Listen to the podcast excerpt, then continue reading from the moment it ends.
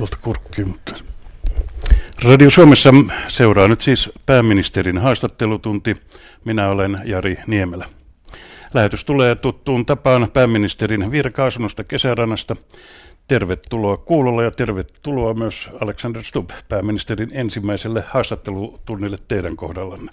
Kiitos oikein paljon. Hienoa olla täällä, oikeastaan suuri kunnia. Ohjelma lienee teillekin tuttu, näitä on tehty yli 50 vuoden ajan. Onko jäänyt mieleen jotain? No, kyllä ilman muuta. Jyrki Kataista tuli erityisesti ja eritoten kuunneltua tässä viime vuosien varrella. Varmaan puhutaan politiikan teosta, mutta tämä formaatti varmaan toimii edelleenkin. Kyllä tämä varmaan toimii, että itsehän olen pitkälti modernin kommunikaatiokanavien, vaikkapa sosiaalisen median innokas käyttäjä, mutta tämä pääministerin kyselytunti on siinä mielessä hirveän hieno, tai haastattelutunti, että se on hieno perinne, saa vapaasti keskustella pidemmän aikaa. Haastattelijoina lähetyksessä ovat politiikan toimittajat Eija Mansikkamäki maaseudun tulevaisuudesta, Martta Nieminen Helsingin Sanomista ja Pekka Kinnunen Yle Uutisista. Aloitetaan hieman teemalla, mitä uusi politiikan tekeminen on. Martta Nieminen. Puhutte uudesta poliittisesta kulttuurista, eli muita ei saa haukkua, niin hallitus on joukkue ja niin edelleen niin ette kuitenkaan ole pystynyt hillitsemään hallituspuolueiden keskinäistä nokittelua budjettiriihen alla. Niin onko se pelkkää budjettiteatteria vai ettekö pysty pitämään hallitusta kurissa? No ei varmaan pääministerin tehtävä ole pitää hallitusta kurissa. Et se on ilman muuta selvää, että vapaasti pitää voida käydä keskustelua. Olen itse peräänkuuluttanut sitä, että me kävisimme kuitenkin sitä keskustelua vähän uudemmalla, ehkä arvokkaammalla, tyylikkäämmällä tavalla. Nyt täytyy myös muistaa, että tässä keskustelussa yleensä toimii välikätenä media. Ja medialla on joskus ehkä tapana hiukkasen kärjistää tilannetta myös. Joten toivottavasti me voisimme kaikki käydä kunniakkaasti ja arvokkaasti keskustelua yhdessä. No onko tässä mukana myös tämmöistä normaalia poliittista teatteria? Varmasti on pikkasen poliittista teatteria yleensä budjettiriihen yhteydessä, mutta tässä minäkin perään kuulutaan sitä, että pitää katsoa sitä kokonaiskuvaa. Eli meidän budjetti on 53,4 miljardia noin suunnilleen, ja ne summat, joista tällä hetkellä keskustellaan, ne on noin promille luokkaa tästä, eli haitarissa 100-200 miljoonaa euroa. Kannattaa keskittyä siihen isoon kuvaan ja siihen oleelliseen. Pekka Kinnunen eduskuntavaaleihin on aikaa vielä kahdeksan kuukautta. Onko tässä nyt alkanut jo ennen aikainen vaalitaistelu? No enpä usko, mutta tokkopa kukaan haluaa näiden budjettiriihineuvottelujen jälkeen huonolta näyttää. Varmasti jokaisen puolueen pitää näyttää tavalla tai toisella oma sormenjälki tai jalanjälki ja kertoa, että mitä tuli saavutettua näissä budjettineuvotteluissa. Mutta ehkä politiikassa yksi perusongelma on se, että poliitikot yleensä lupaa liikaa. Ja tämä budjetti ei varmaan tule antamaan kenellekään jättiläismäisiä lupauksia, koska ei oikeastaan rahaa jakaa. Ja politiikan perusongelma on se, että luvataan ja jokainen tietää, että niistä lupauksista ei voida pitää kiinni. Eli te lupaatte olla lupaamatta. Minä lupaan olla lupaamatta. Ja Jamansikkimäki. Tuolla maakunnissa ei vielä teidän, mutta Kataisen hallituksen politiikka on pidetty keskittävänä. Sekä kunta- että sote-uudistuksella on ajateltu, että viedään valtaa pieniltä kunnilta. Tiestö rapautuu, bussiliikennettä ei tueta. Muuttaako tämä teidän uusi tapanne tehdä politiikkaa jotenkin tätä maakuntien asemaa? No ehkä ensin väittäisin tuota peruspremissiä vastaan, että tämä olisi jollain tavalla keskittävä hallitus. Maailma on ehkä muuttumassa vähän pienemmäksi kuin mitä se oli aikaisemmin, ja ne ratkaisut, joita on haettu kuntauudistuksessa tai sotessa, niin pyrkii tavalla tai toisella peilaamaan ää, tätä maailmaa. Tapa, jolla teen politiikkaa ei varmaan tule muuttamaan sitä peruslinjaa, jota tässä viimeisen kolmen vuoden aikana ollaan tehty. Millä tavalla te haette hyväksyntää äänestäjiltä maakunnissa? Teidän politiikalle? Ei minulla oikeastaan yhtä yksittäistä tapaa, jolla haen hyväksyntää keneltäkään. Minun mielestä politiikka on sitä, että on olemassa tietyt arvot. Sen jälkeen niiden arvojen pohjalta lähdetään omaksumaan kokonaisuuksia ja sitten tehdään päätöksiä. Minun mielestä politiikka ei voi olla mikään jakorasia, jossa sanot, annan tämän maakunnille, annan tämän kaupungille, annan tämän maanviljelijälle, annan tämän työntekijälle tai annan tämän työnantajalle, vaan me pyrimme laatimaan sellaisen lainsäädäntökehikon, joka parantaa Suomea tasapuolisesti. Saako kysyä vielä tästä promillen jakovarasta, joka tuossa budjetissa nyt on, ja on puhuttu näistä pakotteista. Onko sieltä nyt tulossa kotimaiselle ö, elintarviketeollisuudelle minkälainen tukisumma? No varmasti elintarviketeollisuudelle teollisuutta voidaan auttaa kahdella tavalla. Ensimmäinen on Euroopan unioni ja siihen liittyvät kokonaisuudet, ja sitten toinen on kansallinen. Nyt tässä budjettiriihin yhteydessä me katsomme ensin, mitkä suorat vaikutukset meidän elintarviketeollisuudelle on, ja sen jälkeen päätämme. Eli tässä vaiheessa en vielä halua antaa mitään suoraa summaa ulos, mutta sen verran voi kertoa, että keskiviikkona me tulemme esittämään Suomen Pankin ja valtiovarainministeriön arviot siitä, miten paljon Venäjä-pakotteet vaikuttavat meidän talouteen ylipäätään. Toisen päähallituspuolueen SDPn kannatus on historiallisen alhaalla alle 14 prosenttia. Samaan aikaan pääministeripuolue kokoomuksen kannatus huitelee jossain 22 prosentin tienoilla. Siinä on eroa noin 8 prosenttiyksikköä. Miten tämä näkyy hallituksen käytännön työssä? Ei oikeastaan millään tavalla. Itse on ottanut johtolangaksi pitkälti sen, että me toimimme tässä hallituksessa joukkueena – ja se on ilman muuta selvää, että kahden suurimman puolueen puheenjohtajat, eli pääministeri ja valtiovarainministeri, tekee erittäin läheistä yhteistyötä. Tarkoittaako se tämä sitä, että ei puhuta Gallup-tuloksista? Ei tietenkään. Totta kai me niistä puhutaan, mutta voi myös suoraan pääministeri sanoa, että minun intressissä on se, että hallituspuolueet pärjäävät gallupeissa ja muutoin. Ja tämä tarkoittaa myös sosiaalidemokraattista puoluetta. Eli minä toivon ja uskon, että heidän kannatuskin lähtee tästä nousuun. Minulla ole mitään ongelmia Antti Rinteen kanssa. Meillä on ollut erinomainen yhteistyö. Hän on erittäin vastuullinen valtiovarainministeri ja minä uskon myös, että se tulee näkymään tulevaisuuden Gallup-luvuissa. Miten te aiotte tyrkkiä SDPn kannatusta ylöspäin? En minä aio törkkiä kenenkään kannatusta ylöspäin, vaan tuun tekemään yhteistyötä tulevaisuudessa Antti Rinteen kanssa. Me teemme molemmat työtä sen eteen, että Suomella menisi paremmin, että me saisimme työllisyyden nousuun ja kasvun nousuun. Ja yritämme löytää tässä yhteisiä ratkaisuja ja sitä kautta sitten toivottavasti tämä tulee heijastumaan myös meidän gallupeihin. Puolueella on kuitenkin tarve korostaa omaa profiilia, eikö se luo ristiä, ristiriitaa? No ei ainakaan toistaiseksi ole luonut mitään ristiriitaa. En ole huomannut, että niissä päivittäisissä keskusteluissa, jotka minulla on Antti Rinteen kanssa, olisi ollut mitään ristiriitaa tai kipakkaa yhteenottoa. Päinvastoin me haemme yhteisiä ratkaisuja. Martta Nieminen. Vielä tuoreeseen Gallupin. Siinä epätietoisten äänestäjien osuus on huipussaan, eli melkein 40 prosenttia äänioikeutetuista ei tiedä, ketä äänestävät tai eivät halua sanoa. Niin eikö tämä ole kokoomuksenkin kannalta huolestuttava asia? No en mä oikeastaan näe sitä huolestuttavana, vaan näen sen modernina politiikkana. Eli tänä päivänä ihmiset ei enää lokeroidu välttämättä puolueiden ideologisiin uomiin, vaan mennään huomattavasti enemmän yhden asian kautta tai henkilöiden kautta. Ja ehkä tämä on osoitus siitä, että puolueidenkin kannattaisi ruveta miettimään pitkässä juoksussa, mikä heidän perusolemuksensa on. Mä uskon, että äänestäjät liikkuu huomattavasti enemmän kuin aikaisemmin. Voin suoraan sanoa, että esimerkiksi omassa kaveripiirissä on sellaisia, jotka on liikkuneet kokoomuksen, vihreiden, RKPn, SDPn välillä. Ja tämä on mun mielestä ihan normaalia, modernia politiikkaa. Ei ole. No kun Gallup-luvut nyt ovat mitä ovat, niin eikö olisi kokoomuksen etu järjestää nyt syksyllä uudet vaalit? Ei missään, ja tämän taloustilanteen etu? Ei, ei missään nimessä. Nyt täytyy muistaa, että politiikka on pitkäjänteistä työtä ja minä näkisin oman roolini pääministerinä oikeastaan kahdenlaisena. Ensimmäinen on se, että me yritämme luoda talouspoliittista vakautta ja toinen on se, että me yritämme luoda, luoda poliittista vakautta. En näe mitään järkeä tällaisessa brittilässä järjestelmässä, jossa yhtäkkiä ikään kuin omien galluplukujen valossa lähdetään järjestämään uusvaaleja, keräämään pikavoittoja. Nyt tehdään pitkäjänteistä työtä. Tämä hallitus on ollut pystyssä hiukkasen yli kolme vuotta, tehty jättiläismäisiä sopeutuksia luvullisesti pyöritään siinä seitsemässä miljardissa vuonna 2018. Me jatketaan tätä työtä ja katsotaan sitten, miten pitkälle se työ kantaa vaaleissa 19. päivä 4. 2015. Vakaudesta puheen ollen puhutaan seuraavaksi Ukrainasta, Venäjästä tai vakaudesta. Miten se nyt ottaa siitä huolimatta? Pekka Kinnunen. Kun tiedetään millainen tiedusteluarsenaali varsinkin EUn suurilla mailla on Naton ja Yhdysvaltain kautta, niin tuliko tuossa kesän aikana loppukesästä sellaista tietoa aseiden siirrosta Venäjän puolelta Ukrainan kapinallisille, että se nimenomaan johti näihin tiukentuneisiin pakotteisiin?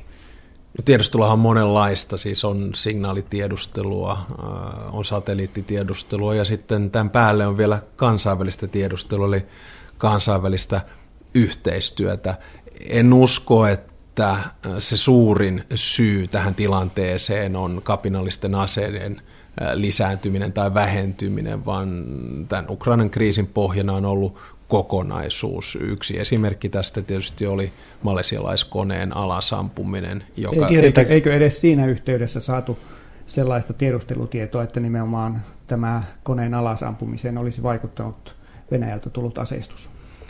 Me emme pysty tähän suoranaisesti vastaamaan, mutta koetaan se sanomattakin selvää, että ei kapinalliset ihan tyhjästä tällaisia aseita pysty käyttämään.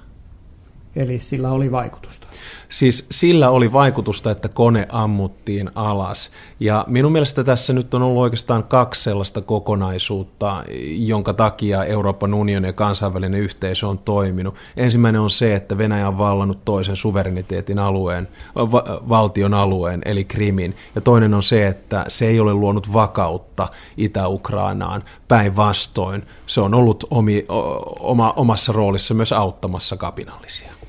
Puolustusvoimaan entinen komentaja Gustav Heklund sanoi torstaina Radion ykkösaamussa, että Venäjä ei luovu Krimistä ilman maailmansotaa. Oletteko samaa mieltä Heklundin kanssa?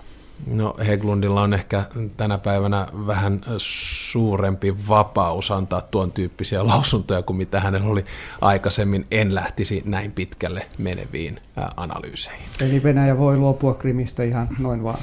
No enpä usko, että se luopuu ihan noin vaan, että Krimin kohdalta tilanne on huomattavasti ongelmallisempi kuin niitä Ukrainan vakauttamisen. Ei, Mansikkamäki. No minkälaisia vapauksia on sitten Etyin yleiskokouksen puheenjohtaja Ilkka Kanervalla, joka on arvostellut Yhdysvaltain linjaa Ukraina-asiassa epämääräiseksi. NATO ei ole asettanut Venäjälle rajoja ja EUn rooli on ollut lähinnä vitsi. Yhdyttekö tähän arvioon ja kenellä tämä homma EUn kannalta nyt on hanskassa? No en oikeastaan yhdy tuohon arvioon kokonaisuudessaan. Minun mielestä tämä kriisi on lähentänyt Euroopan unionia monella tavalla ja sen jäsenmaita. Me ymmärrämme toinen toistemme Venäjä-politiikkaa paremmin kuin aikaisemmin. Ja uskallan myös väittää, että Euroopan unioni on ollut aika jämäkkä toimissaan, siis varsinkin pakotepolitiikassa. Kesti aika kauan, että saatiin ne neljä pakotelinjausta valmiiksi, siis esimerkiksi asekielto, myynti ja tämän tyyppiset kokonaisuudet. Eli minun mielestä EU on toiminut tässä loppujen lopuksi aika hyvin. Miten olisi voinut toimia toisin? En tiedä. Martta Nieminen. Oletteko samaa mieltä kuin Paavo Väyrynen, että Ilkka Kanervan roolia näissä neuvotteluissa pitäisi nyt nostaa? No itsehän olin Etyin puheenjohtajan ominaisuudessa ulkoministerin vuonna 2008, kun oli Georgian sota. Ja silloin parlamentaarisen kokouksen rooli oli totta kai tärkeä, mutta pitää muistaa, että Ety on jäsenvaltioiden kansainvälinen järjestö, ja silläkin on omat proseduurinsa. Minun mielestä on ollut erittäin tärkeää, että moni suomalainen on ollut mukana omalta osaltaan vaikuttamassa tämän kriisin liennyttämiseen, ei vähintään Suomen tasavallan presidentti. No, onko presidentin roolin korostuminen nyt vaikuttanut teidän rooliinne pääministerinä? Ei oikeastaan. Itse olen miettinyt sitä aika pitkälti sitä kautta, että meidän perustuslakihan mahdollistaa tämän tyyppisen toiminnan. Eli pääministeri tavalla tai toisella, hänellä on kädet sidottu Euroopan unionin päätöksentekoon. Mutta koska meidän on tärkeää myös vaalia kahden välisiä suhteita, niin tasavallan presidentillä on ollut mahdollisuus tehdä tämä. Ja se on ollut hienoa nähdä nyt tässä viime viikkojen aikana keskeisiä kokouksia, joita on seurattu, jotka on vaikuttanut, edesauttanut. Tasavallan presidentin tapaaminen Putinin ja Poroshenkon kanssa. Sen jälkeen ulkoministereiden tapaaminen Berliinissä. Nyt tiistaina Minskin kokous, jossa on Kasakstanin, Venäjän ja Ukrainan presidentit, mukaan lukien valko ja sitten EUn korkea edustaja ja kauppakomissaari. Tätä seuraa EU-huippukokous 30. päivä eli ensi lauantaina ja sitä taas seuraa Naton huippukokous, eli kaikilla rintamilla toimitaan. Mitä tuolta tiistain tapaamiselta Porosenkon ja Putinin välillä valko mitä siltä voidaan konkreettisesti odottaa? Onko teillä jotain ennakkotietoja? No siellä varmaan tullaan keskittymään kahteen kokonaisuuteen, josta ensimmäinen on EUn ja Ukrainan välinen assosiaatiosopimus, josta huom kaikki tämä lähti liikkeelle. Ja toinen äh, on sitten Kasakstanin, valko ja Venäjän välinen tullisopimus. Nythän on ollut niin pitkän aikaa, että Euroopan unioni on vähän ikään kuin vähätellyt tätä tullisopimusta, äh, mutta uskon, että näistä kahdesta käydään keskustelua. Onko tietoa siitä, että keskustellaanko siellä oikeista asioista vai keskustellaanko toistensa ohi, niin kuin oli vähän ajatus tässä Putinin ja Niinistön tapaamisessa, että tuli ainakin semmoinen kuva, että oli vähän eri lähtökohdat. No ehkä aika monta vuotta itse tässä kansainvälisessä politiikassa mukana olleena, niin aina välillä keskustellaan asiasta, aina välillä asian vierestä.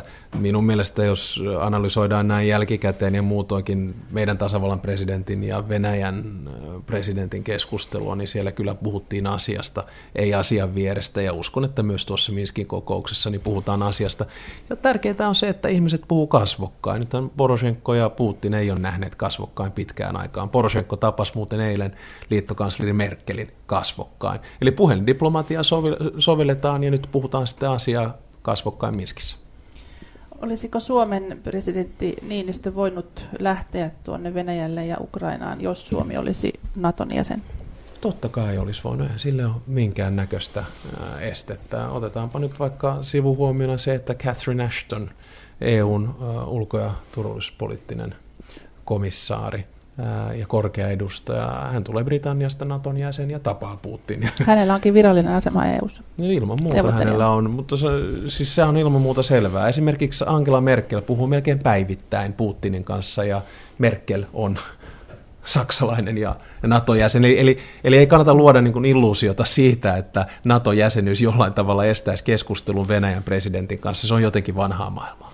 No pitäisikö tätä NATO-jäsenyyttä sitten ajaa nyt entistä vahvemmin? Ei oikeastaan juuri nyt. On hyvä, että Natosta ja NATO-jäsenyydestä keskustellaan, mutta uskon, että Natossa on itse asiassa menossa aika suuri murros tällä hetkellä. Eli viime vuosien aikana NATO on keskittynyt pitkälti kriisinhallintaan, ja Suomi on muuten ollut mukana kaikissa operaatioissa. Bosniassa, Kosovossa ja nyt Afganistanissa. Ja nyt kriisinhallintaoperaatiot loppuvat. Ja uskon, että NATO tulee itse keskittymään tulevaisuudessa enemmän artikla viitoseen, eli kovempaan puolustukseen. NATOlla on tästä huippukokous, ja on erittäin tärkeää, että se kansainvälisenä järjestönä jatkaa yhteistoimintaansa. Niin, tällä Radio Suomessa on menossa meneillään pääministerin haastattelutunti. Ja voin sanoa kokemuksesta, että ei taida olla yhtään pääministerin haastattelutuntia ollut tässä muutaman kymmenen vuotta, jossa ei olisi puhuttu Natosta. Pääministeri Alexander Stubb, Naton huippukokous, kuten sanoitte, on syyskuussa, mutta tuleeko siellä uusia ulottuvaisuuksia nimenomaan Suomen kannalta? Suomen kannalta voi sanoa, että kyllä ja ei. Kyllä siinä mielessä, että NATO-kumppanuuksia käsitellään. Ja tässähän Suomi varmasti pääsee vähän uudempaan kategoriaan kumppanuuksiensa kanssa. Eli kumppanuusmaitahan on paljon, mutta siellä nostetaan viisi erityismaata tällaiseen läheisempään yhteistyöhön. Mitä se konkreettisesti tarkoittaa? No se konkreettisesti tarkoittaa sitä, että meillä on erittäin pitkälle menevät yhteneväiset järjestelmät Naton kanssa ja Ruotsilla myös samoin. Ja se tarkoittaa sitä, että me olemme tietyssä erityisasemassa kumppanina toisin kuin sitten sen ulkopuoliset. Eli kumppanuutta mietitään uudestaan. Miten varmistetaan, että Suomi pysyy jatkossakin edes nykyisen kaltaisen tiedonsaannin piirissä Naton suhteen? Se varmistetaan sillä, että meillä on hyvät, tiiviit ja läheiset suhteet NATOon. Mehän olemme erittäin NATO-kykyisiä. Joku voisi sanoa, että me olemme jopa NATO-kykyisempiä, NATO-valmiimpia kuin monet NATO-jäsenmaat itse. Ja me teemme yhteistyötä kaikilla rintamilla – ja sitten jäämme paitsi oikeastaan parista kokonaisuudesta. Suunnittelu on yksi niistä ja sitten turvatakeet on toinen. Ehkä meidän NATO-jäsenyyttä voisi jotenkin verrata Norjan suhteeseen Euroopan unioniin, eli Norja on etassa talousalueessa yhdessä EUn kanssa, ja meillä on erittäin läheinen kumppanuus, mutta sitä viimeistä silausta ei ole olemassa.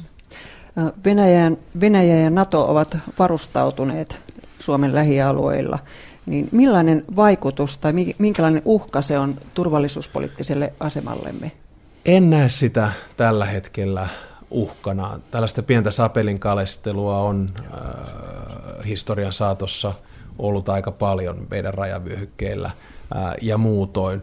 On ilman muuta selvää, että Venäjän sotilasvalmius on korkeampi kuin mitä se on ollut moneen moneen vuoteen. Yhtä selvää on se, että Baltit ovat peräänkuuluttaneet Natolta myös enemmän sitä niin sanottua kovaa puolustusta ja sen tyyppistä me tulemme näkemään, mutta minun on vaikea kuvitella, että tässä nyt lähdetään sellaiseen järjestelmään, jossa joukkoja keskitytään pysyvästi johonkin tiettyyn paikkaan, vaan Natossa on edelleen kiertoperiaate päällä. Onko Virossa syytä pelätä Venäjän aikeita? En lähde analysoimaan Viron tilannetta sen lähemmin. Toki seuraan Viron keskustelua erittäin läheisesti.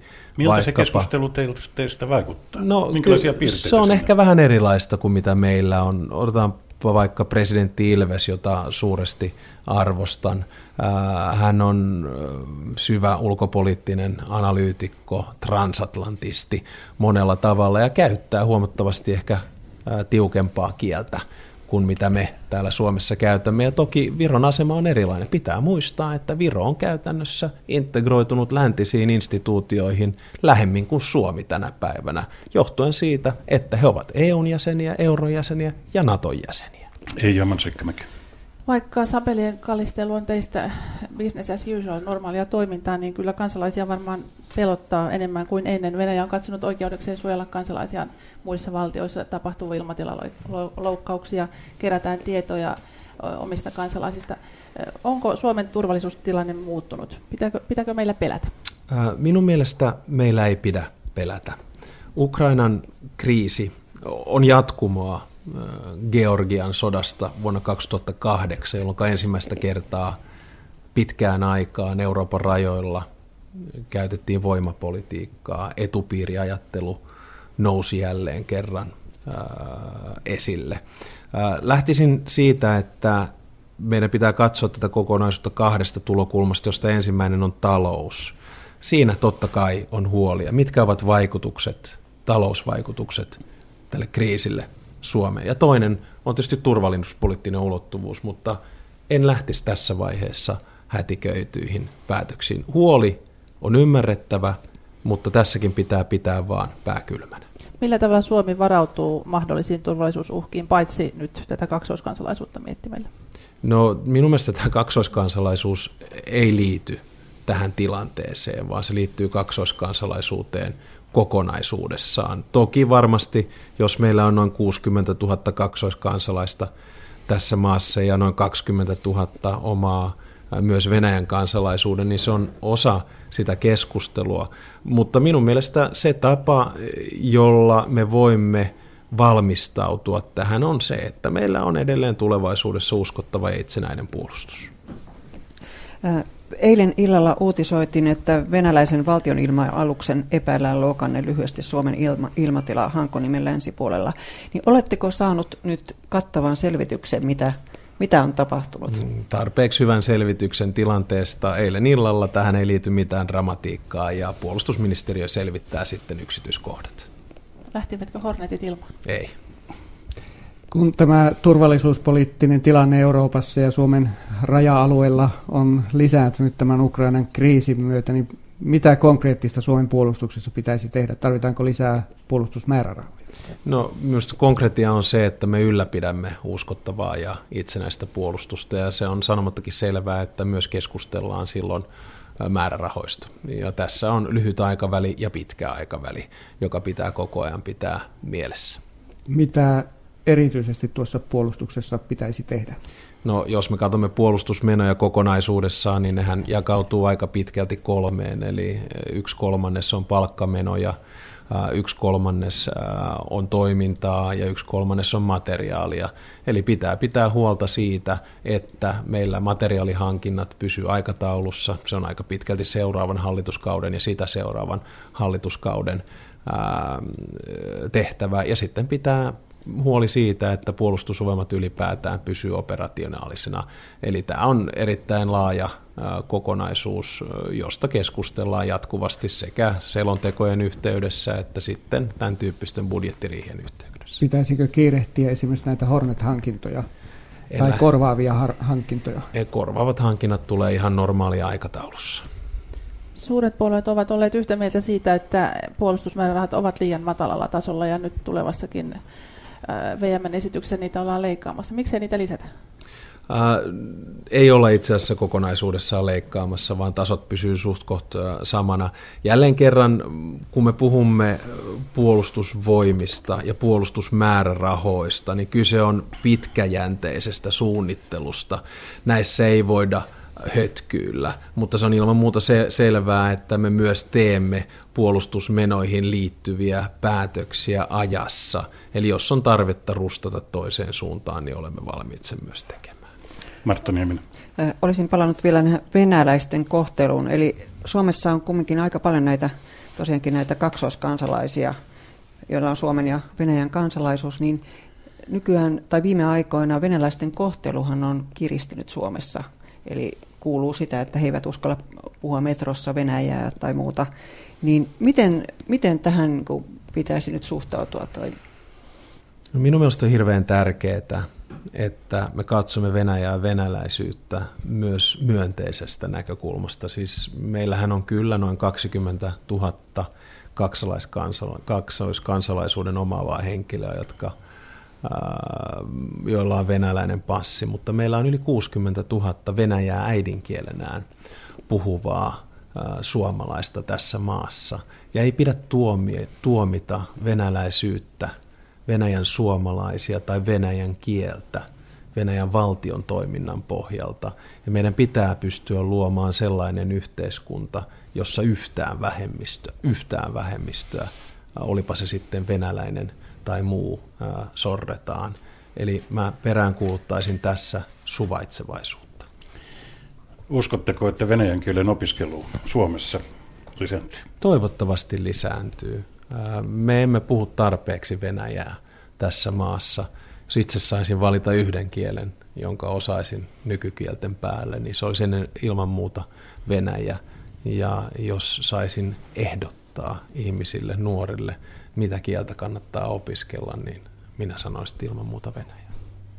Oliko hallitukselta ja presidentiltä virhe lähteä perkaamaan tätä kaksoiskansalaisuusasiaa juuri tässä ilmapiirissä Ukrainan kriisin varjossa, jolloin se väistämättä yhdistyy tähän Venäjän ulkovenäläisiin kohdistuviin strategioihin. No miksi se olisi sinänsä virhe, kun me pyysimme vain kokonaislukuja siitä, mikä on kaksoiskansalaisuuden tilanne Suomessa tänä päivänä, miten, se, miten sitä voi verrata maailman muihin maihin, noin 200 kansallisvaltioon, ja millä tavalla kaksoiskansalaisuutta käsitellään Euroopan unionissa. Ja kyllä tämä tulee varmasti olemaan ihan avoin normaali selvitys. Noin päällisin puolin voi todeta, että noin puolella maailman maista on mahdollisuus kaksoiskansalaisuuteen ja noin puolella ehkä vähän vajaa EU-maista tämä mahdollisuus on myös olemassa. Teidän mielestänne ajoitus ei ollut epäonnistunut? No en nähnyt ajoitusta ihan hirveän epäonnistuneena oikeastaan missään muodossa. Radio Suomessa meneillään siis pääministerin haastattelutunti haastattelijoina politiikan toimittajat Eija Mansikkamäki maaseudun tulevaisuudesta, Martta Nieminen Helsingin Sanomista ja Pekka Kinnunen Yle Uutisista. Herra pääministeri, minkälainen suurvalta Venäjästä on näillä näkymin muodostumassa? Venäjän sielunmaailmaahan on historian saatossa yritetty tulkita paljonkin. Millainen Venäjä on suurvaltana? Varmaan sellainen, joka hakee sitä 1900-luvun loistoa. Varmaan sellainen, joka ajattelee ulkopolitiikkaa, turvallisuuspolitiikkaa vähän eri tavalla kuin mihinkä me olemme tottuneet. Se on suurvalta, joka tuntee kokonsa, tuntee myös menneisyytensä. Venäjän ulkopoliittinen doktriini tulee aika pitkälti realistisesta koulukunnasta. Ulkopolitiikka nähdään usein nollasumma pelinä. Siinä missä sinä voitat, niin minä häviän. Onko Venäjän ulkopolitiikka ennustettavaa? Venäjän ulkopolitiikka ei välttämättä ole ennustettavaa.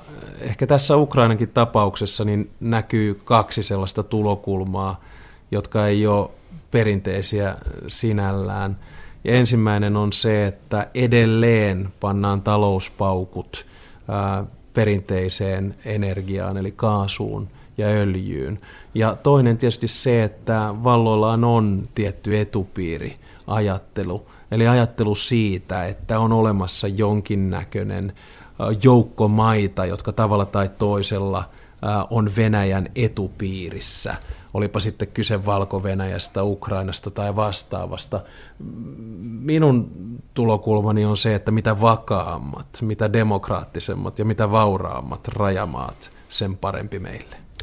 Viimeiset paukut tästä aihepiiristä, Pekka Kinnunen. Niin, pitääkö tässä Ukrainan kriisissä lännen laittaa kovaa kovaa vastaan Venäjän suhteen vai kuinka pitkälle on ymmärrettävä Venäjän turvallisuuspoliittisia intressejä?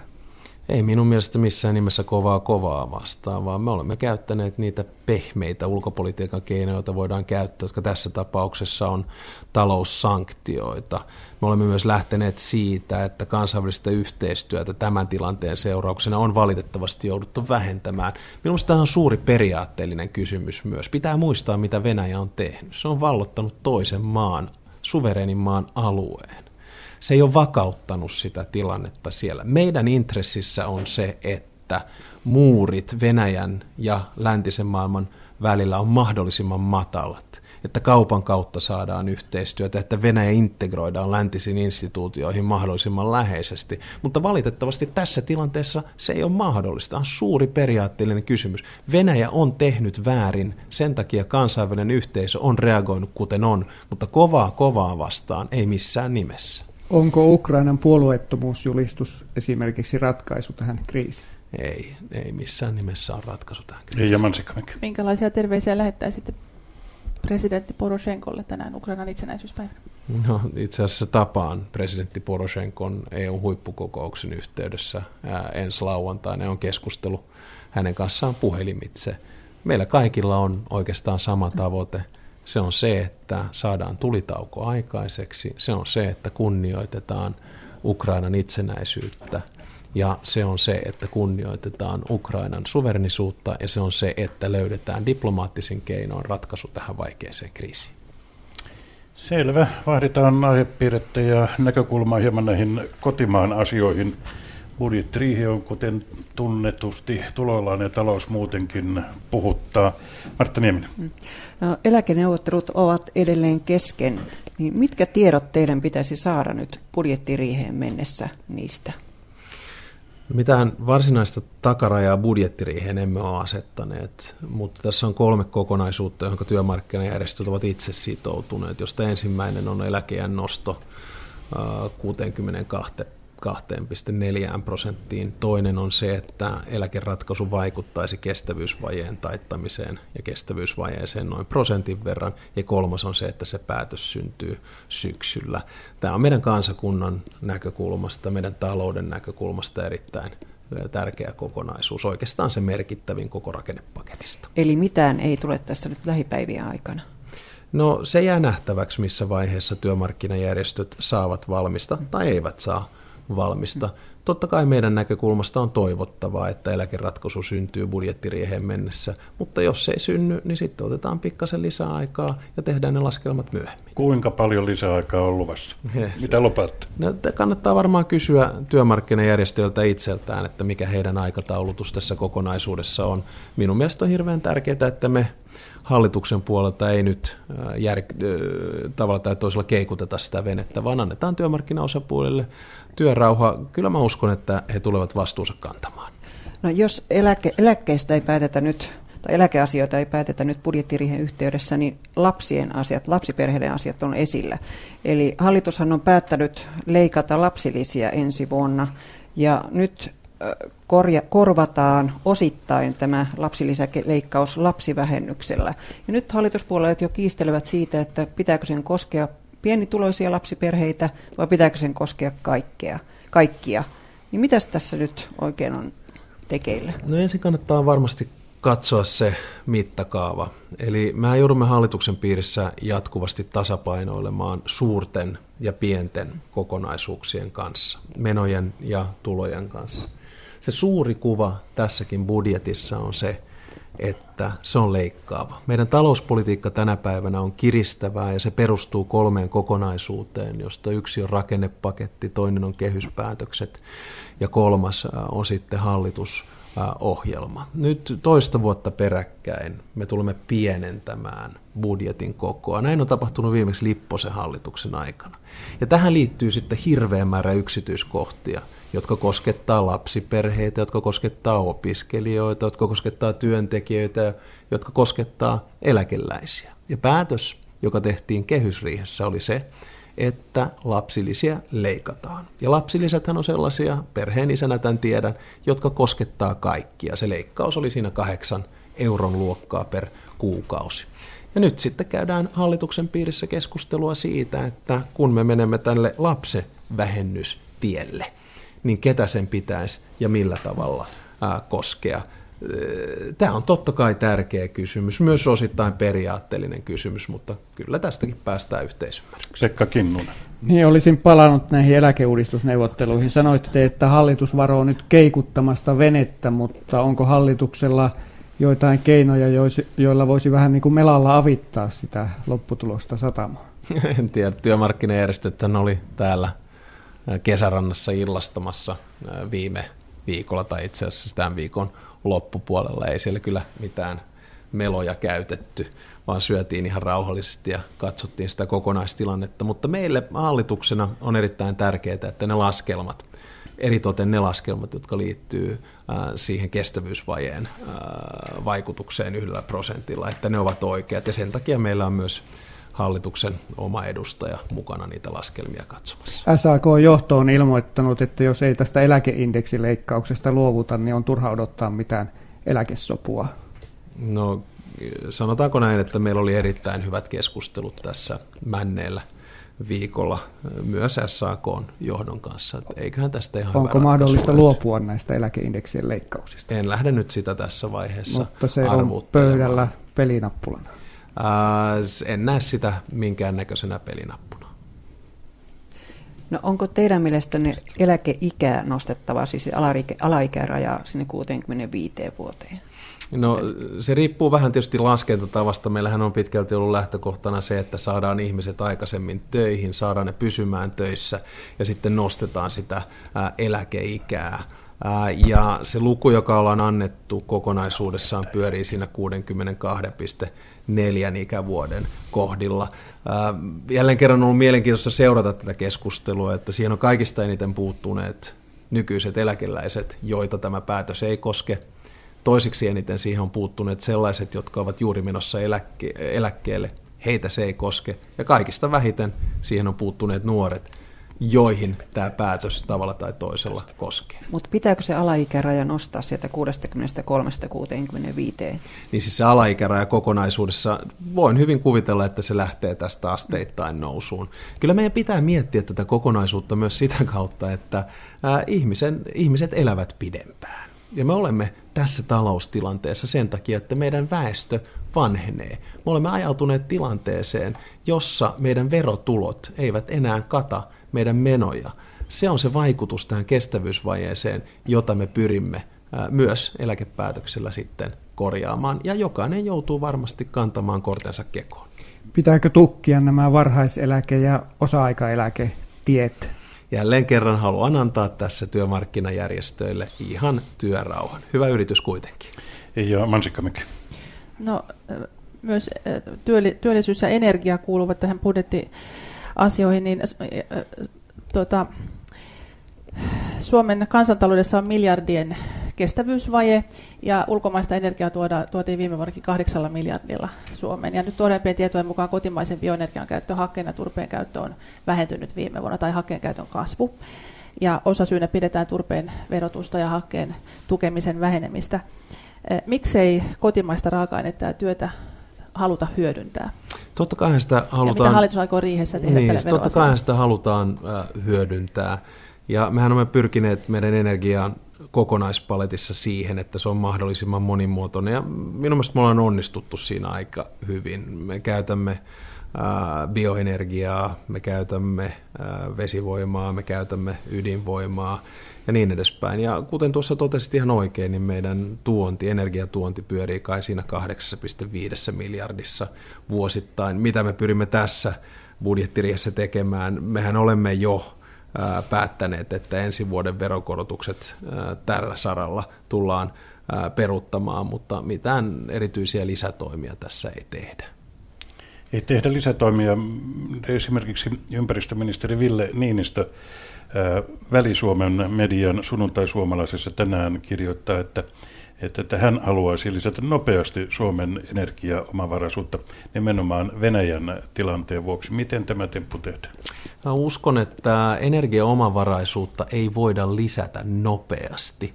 Tämäkin vaatii pitkäjänteistä määrätietoista työtä. Se tulee vaatimaan totta kai työtä sen eteen, että panostamme uusiutuviin. Tähän linkkautuu myös tavalla tai toisella tulevaisuuden ydinvoima. Eli tätä pitää katsoa kokonaisuutena. Millä niin. tavalla uusiutuviin siis panostetaan? No siis, me, siis millä tavalla nyt tullaan niin, panostamaan? Nyt. Siis nyt ei tule mitään uusia. Tulee? Nyt budjettiriihessä ei tule mitään uusia panostuksia uusiutuvaa. Ne päätökset on jo tehty aikaisemmin. Niin, jos NATO on ollut ikuisuusasia näillä pääministerin haastattelutunneilla, niin varmaan tuo ydinvoima myös. Ja jälleen on uusien päätösten aika. Myöntääkö hallitus nyt Fennovoimalle luvan ja sitten lykkää tätä teollisuuden voiman Olkiluoto neloslupaa? Tässäkin haluan antaa elinkeinoministeriölle työrauhan. Nämä lupahakemukset, päätökset niistä, kuten elinkeinoministeri Vapaavuori on todennut, tulee syyskuun aikana. En lähde niitä tässä ennakoimaan. Olette vedonnut siihen, että vihreät pysyisivät hallituksessa vaaleihin asti. Ja näillä vihreilläkin menee kalluppien mukaan heikosti. Niin nyt tämä ydinvoimaratkaisu kumminkin asettaa heidän asemansa vaakalaudetta. He miettivät, miettivät, mitä tekevät. Miten vihreät saadaan pysymään hallituksessa? No varmasti lopullinen päätös siitä, pysyykö vihreät hallituksesta lähtee, on ihan vihreillä itses, itsellään. Ja Minusta Ville Niinistöhän on ollut erittäin suoraselkäinen tässäkin kysymyksessä ja hän on suoraan sanonut ulos, että jos lisälupaa tulee, niin he lähtevät. Mutta se jää sitten nähtäväksi siinä vaiheessa, kun päätökset elinkeinoministeriöstä ehdotukset tulee. No miten hallitus kitkuttelee sitten vaaleihin asti ensi no, miten hallitus kitkuttelee 101 Su- Mä oon aikaisemminkin jo sanonut, että tämä hallitus on pitkälti toimeenpanohallitus, eli suuret päätökset, kaikki sopeutukset, hallitusohjelma, kehys 2012, 2013, 2014, tähän päälle rakennepäätökset ja uusi hallitusohjelma, ne on tehty. Nyt me panemme toimeen niitä päätöksiä ja uskon, että se perustalouspoliittinen linja, joka tämä hallituksella on ollut viimeiset kolme vähän lisää vuotta, niin on edelleen sellainen, johonka myös vihreä puolue voi tukeutua. Kyllä me tästä kitkutellaan ihan loppuun saakka. Te pyöräytitte niin keveästi tuon hallitus 101, että oletteko jo henkisesti varautunut siihen, että vihreät todella jättävät syyskuussa hallituksen? Jo en henkisesti varautunut, mutta se on ilman muuta selvää, että meidän kannattaa miettiä kokonaisuutta. Vasemmistoliitto on lähtenyt tästä hallituksesta. Olemme silti saaneet hyviä ja pitkälle meneviä ratkaisuja tehtyä. Se, että lähteekö vihreät vai ei, niin sen me tulemme näkemään tässä seuraavien viikkojen aikana. Te ette väkisin halua pitää heitä hallituksessa? En halua väkisin pitää heitä hallituksessa, enkä väkisin myöskään heittää heitä ulos. Olen nähnyt vihreät erittäin hyvänä hallituskumppanina. Mutta vihreillä ei myöskään ole veto-oikeutta ydinvoima-asiassa? Ää, ei ole. Ei, Mitä hallitus aikoo tehdä, jos riittävää omistusta, kotimaista omistusta Fennovoimaan ei tule? Ja onko koko hanke venäläisen Rosatomin kanssa järkevä nyt tässä tilanteessa? No jälleen kerran, niin tämä kannattaa jättää äh, ihan rauhassa toistaiseksi elinkeinoministeriön arvioitavaksi. Se, mikä se lopullinen kansallinen omistussuhde siinä tulee olemaan, onko se 55 prosenttia, onko se 60 prosenttia, onko se 65 prosenttia, niin se jää sitten nähtäväksi. Ää, jälleen kerran ydinvoima ja laitosten rakentamis on erittäin pitkäjänteistä työtä, jonka me olemme myös Olkiluodon kohdalla nähneet valitettavasti. Ää, eli, eli tässäkään ei kannata nyt tässä vaiheessa vielä hötkyillä. Onko ydinvoiman lisärakentaminen järkevää? Markkinat tuntuvat olevan vähän ainakin kahden vaiheilla. No, markkinat on varmasti ydinvoiman suhteen olleet aina kahden vaiheella. Se on myös poliittisesti erittäin paljon jakava kysymys. Sehän on mielenkiintoista nähdä, että tällä hetkellä, mm, sanotaan vaikka metsäteollisuus, niin ei ole niin lämmin ydinvoima kannattaa enää tänä päivänä kuin mitä he olivat joskus aikoinaan. Eli ajat muuttuvat, energialähteet muuttuvat, toimintatavat muuttuvat. Muuttuvatko asenteet? No, kyllä ne asenteet varmaan pitkässä juoksussa muuttuu. Kokoomus ajaa ydinvoimaa voimakkaasti. Se on no, kokoomuksen veressä. Me ajamme fiksua energiapolitiikkaa ja meidän mielestä ydinvoima on yksi osa sitä. Talouden nousu edellyttää työtä ja työ edellyttää työpaikkoja ja se tarkoittaa yrittäjiä. Te olette ponnekkaasti peränneet normitalkoita valtakuntaan ja on yrittäjät ja etenkin maaseudulla monet yrittäjät, viljelijät ovat tympääntyneitä valvontaan ja paperityöhön. Tämä on laajassa mitassa sekä työllisyys- että jaksamiskysymys. Mitä normeja itse aiotte purkaa tai esittää purettaviksi kiireellisesti, jotta tilannetta jotta tilanne paranee ja työpaikkoja syntyy? No normejahan voi aina purkaa ja te viittasitte tuossa maataloussektoriin. Mielenkiintoisesti ihan vain anekdoottina, jos menemme maan ulkopuolelle, niin sanotaanko lähisukulaispiiristä Britanniassa on maanviljelijöitä, kaksi veljestä, jotka aika hyvin tunne, jotka viljelevät maata. Toinen käytännössä keskittyy maanviljelemiseen ja toinen keskittyy paperitöihin. Nehän ei välttämättä juonnu Britannian lainsäädännöstä, vaan ne johtuu pitkästi Euroopan unionin normistossa. Ja tavoitteenahan tässä totta kai on valvoa, että rahoja käytetään oikein, mutta minulla on joskus sellainen tunne, että me olemme menneet pitkälle, liian pitkälle ja nyt ei ole kyse vaan – maataloussektorissa. Meillä on myös peilin katsomista ihan Suomessa. Niin, kyllä kotimainen, kotimainen koneisto varmasti osaa tuottaa myöskin tätä valvontaa, ympäristöhallintoa ja muut. Niin mitä, ja ja yrittä, yrittämisen edistäminen. Millä tavalla edistätte sitä, että yhden ihmisen tai henkilön yritykset pystyvät työllistämään sen toisen tai kolmannen? No siinä on varmasti pitkässä juoksussa monta erilaista keinoa. Byrokratia, byrokratian vähentäminen on yksi. Ähm, se palaute, jonka aika usein saa, niin liittyy myös irtisanomissuojaan. Tai aika usein olemme sellaisessa tilanteessa, jossa suuri yritys pystyy ihan hyvin hallitsemaan nykyisen irtisanomissuojan lainsäädännön, mutta pieni yhden henkilön yritys ei oikeastaan siihen pysty ja se on sille kasvun este millään tavalla heikentämättä meidän työnormistoa, niin kannattaa avoimesti miettiä, että mikä se malli sitten pitkässä juoksussa olisi. Koska mehän olemme pitkälti myös siinä tilanteessa, että jos me haluamme kasvua ja työllisyyttä, niin se lähtee pienistä ja keskisuurista yrityksistä.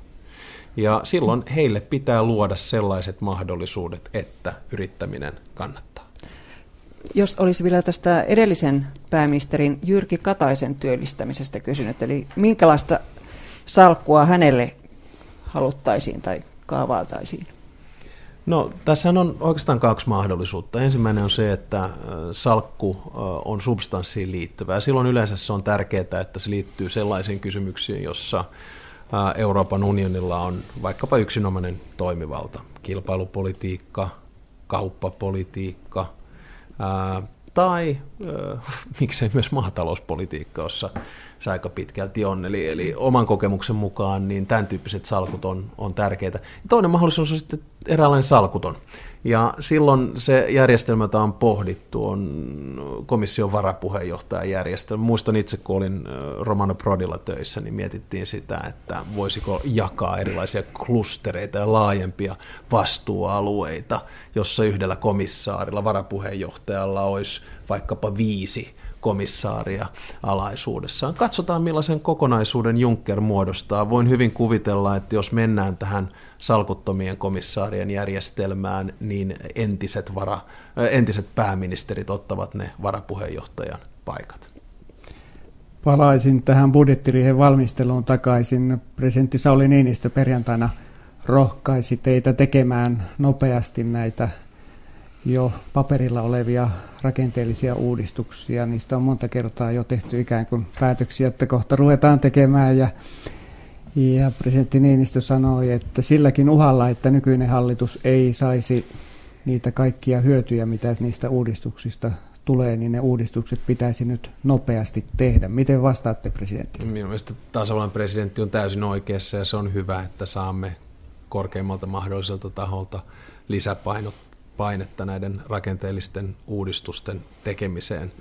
Talouspoliittisessa ministerivaliokunnassa, joka meillä tässä noin tunnin päästä alkaa, niin tulemme käsittelemään tätä rakennepoliittista kokonaisuutta. Jo määritelmällisesti on selvää, että ei tämä hallitus hedelmää niistä kanna, vaan päinvastoin äh, me otamme ne synnit vastaan tästä rakennepoliittisista päätöksistä. Tässä ehkä tärkein, johon me voimme vaikuttaa, on kuntien tehtävät ja velvoitteet. Toiseksi tärkein on niin sanottu sote-ratkaisu. Kolmanneksi tärkein, mutta ehkä valtiotalouden näkökulmasta yksi tärkeimmistä on eläkeratkaisu, jonka työmarkkina – järjestöt sitten puuttuvat. Ja sitten pyrimme vaikuttamaan neljäntenä rakenteelliseen työttömyyteen ja tonttitarjontaan. Tämän kokonaispaketin arvo pyörii sinne 4,7 prosentissa. Ja se on erittäin iso, vaativa kokonaisuus. Puhutaan noin 10 miljardista eurosta. Se, että presidentti perään kuuluttaa päätöksiä tässä, niin on tervetullutta. Sote on nyt kunnissa lausuntokierroksella. Mitä kuntien tehtäviä nyt poistetaan? No, jos määritelmällisesti otetaan, niin se tavoite on karsia kuntien tehtäviä noin miljardilla ja veikkaan, että tulemme jäämään tästä tavoitteesta tässä vaiheessa noin puoleen väliin, mutta sitä on jatkettava ja varsinkin sitten sovittava siitä, että ei ainakaan uusia tehtäviä kunnille anneta, koska nyt puhutaan julkisesta taloudesta kokonaisuudessaan, eli valtiosta ja kunnista. Ja uusia, uusia tehtäviä tuli juuri lisää. Toivottavasti ei. Siis miljardi puolittuu tässä nyt toivon mukaan se puolittuu. Meillä on vielä tässä kysymyksessä Mä niin tarkoitin sitä, että, anteeksi, että siis pääsette, pääsette vain puoleen. Tulemme pääsemään noin puoleen ja sitten tulemme jatkamaan niitä kuntien tehtävien karsimista. Perusongelma näissä tietysti on, että kun me lähdemme karsimaan, niin kukaan ei halua ottaa vastuuta siitä karsimisesta, mutta me teemme työtä sen eteen, että ne tehtävät todellakin karsitaan. Saatteko tänään talouspoliittiseen ministerivaliokuntaan listaa näistä karsintatoimista? Tulemme tänään käsittelemään Martti Hetemään työryhmän tuloksia ja siitä, että miten pitkälti kuntien karsimistehtävissä on päästy. Näissä normitalkoissa te itse olette halunneet päästä eroon esimerkiksi valtiosihteerijärjestelmästä. Milloin se tapahtuu? No, mä itse preferoisin sellaista järjestelmää, jossa meillä ei olisi poliittisia valtiosihteereitä, vaan meillä olisi varaministereitä, jossa vastuut olisi sitten aika selkeitä, mutta sanotaanko näin, että valtiotalouden näkökulmasta ja normitalkoissa, niin tämä ei kyllä todellakaan ole se prioriteetti tai eniten säästävin toimi. Kysyisin, kun äsken sinne Brysseliin hypättiin, että millä painoarvolla Suomi hakee näitä Venäjän vastapakotteista aiheutuneita korvauksia. Julkisuudessa on näyttänyt siltä, että ne, jotka eniten ääntä pitävät, eli Etelä-Euroopan hedelmän ja vihannesten viljelijät saivat niitä, eli sattumoisin nämä eurokriisimaat. Onko komissio priorisoinut ne maat ennen esimerkiksi Suomea?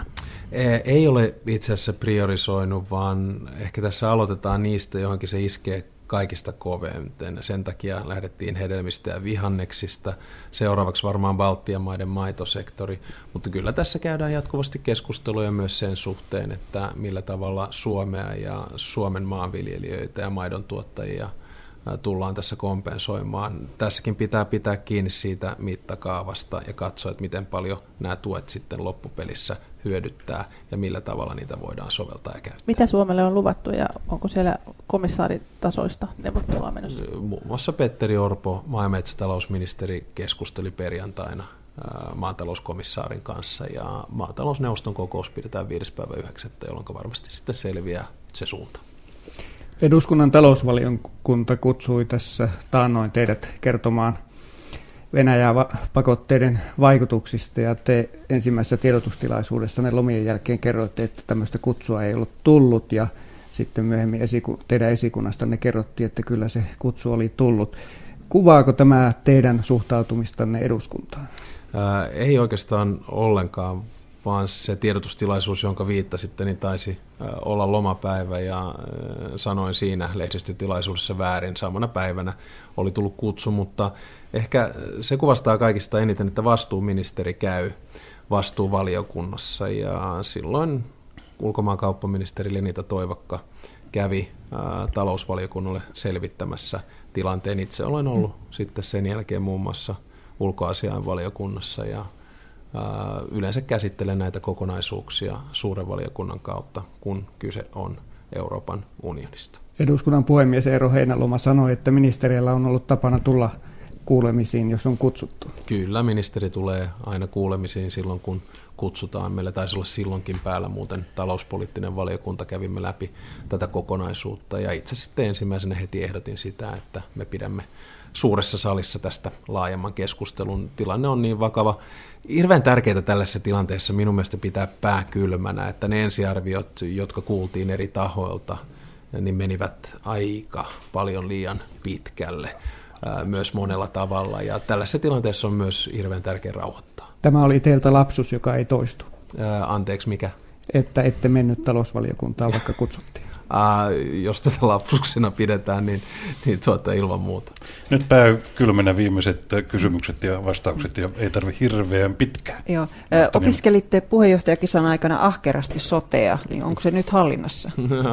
ei, ei varmasti hallinnassa, ei usko, että sote on kenelläkään hallinnassa, mutta onneksi meillä on sosiaali- ja terveysministeri, jolla nämä on hallinnassa, ja toivottavasti myös peruspalveluministeri, jolla nämä on hallinnassa. No, ajoitte, ajoitte kokoomuksessa siihen yksityisiä vaihtoehtoja tähän sote, sote, sote-valintoihin, niin nyt niitä ei näy niissä ehdotuksissa, niin aiotteko puuttua vielä asiaan? No siis minun mielestä on ehkä vähän väärä tulkinta, siis aivan varmasti tulee edelleen olemaan yksityisiä palvelun tuottajia sote-ratkaisussa. Hallintomallihan on sellainen, että vastuut on sote-alueella ja sitten tuotanto, vaikea sanoa tässä vaiheessa mikä se jakauma on, mutta tulee varmasti olemaan siinä 75 prosenttia julkista, 25 yksityistä. Kehotitte tuossa pakotekriisin akuuteimmassa kohdassa suomalaisia syömään suomalaista hyvää ja terveellistä ruokaa. Minkälaisia valintoja tämä on tarkoittanut teidän perheenne tai valinta, valintamuutoksia teidän perheenne ostoskoriin? syön ihan normaalilla tavalla suomalaista ruokaa kuin ennenkin ja kesällä tulee käytyä torilla erittäin usein. Kiitokset pääministeri Alexander Stubb. Tässä oli tämänkertainen pääministerin haastattelutunti. Kysynevä, kysynä olivat politiikan toimittajat Eija Mansikkamäki, Martta Nieminen ja Pekka Kinnunen. Kello on aivan tuota pikaa 15 vuorossa Yle Uutiset.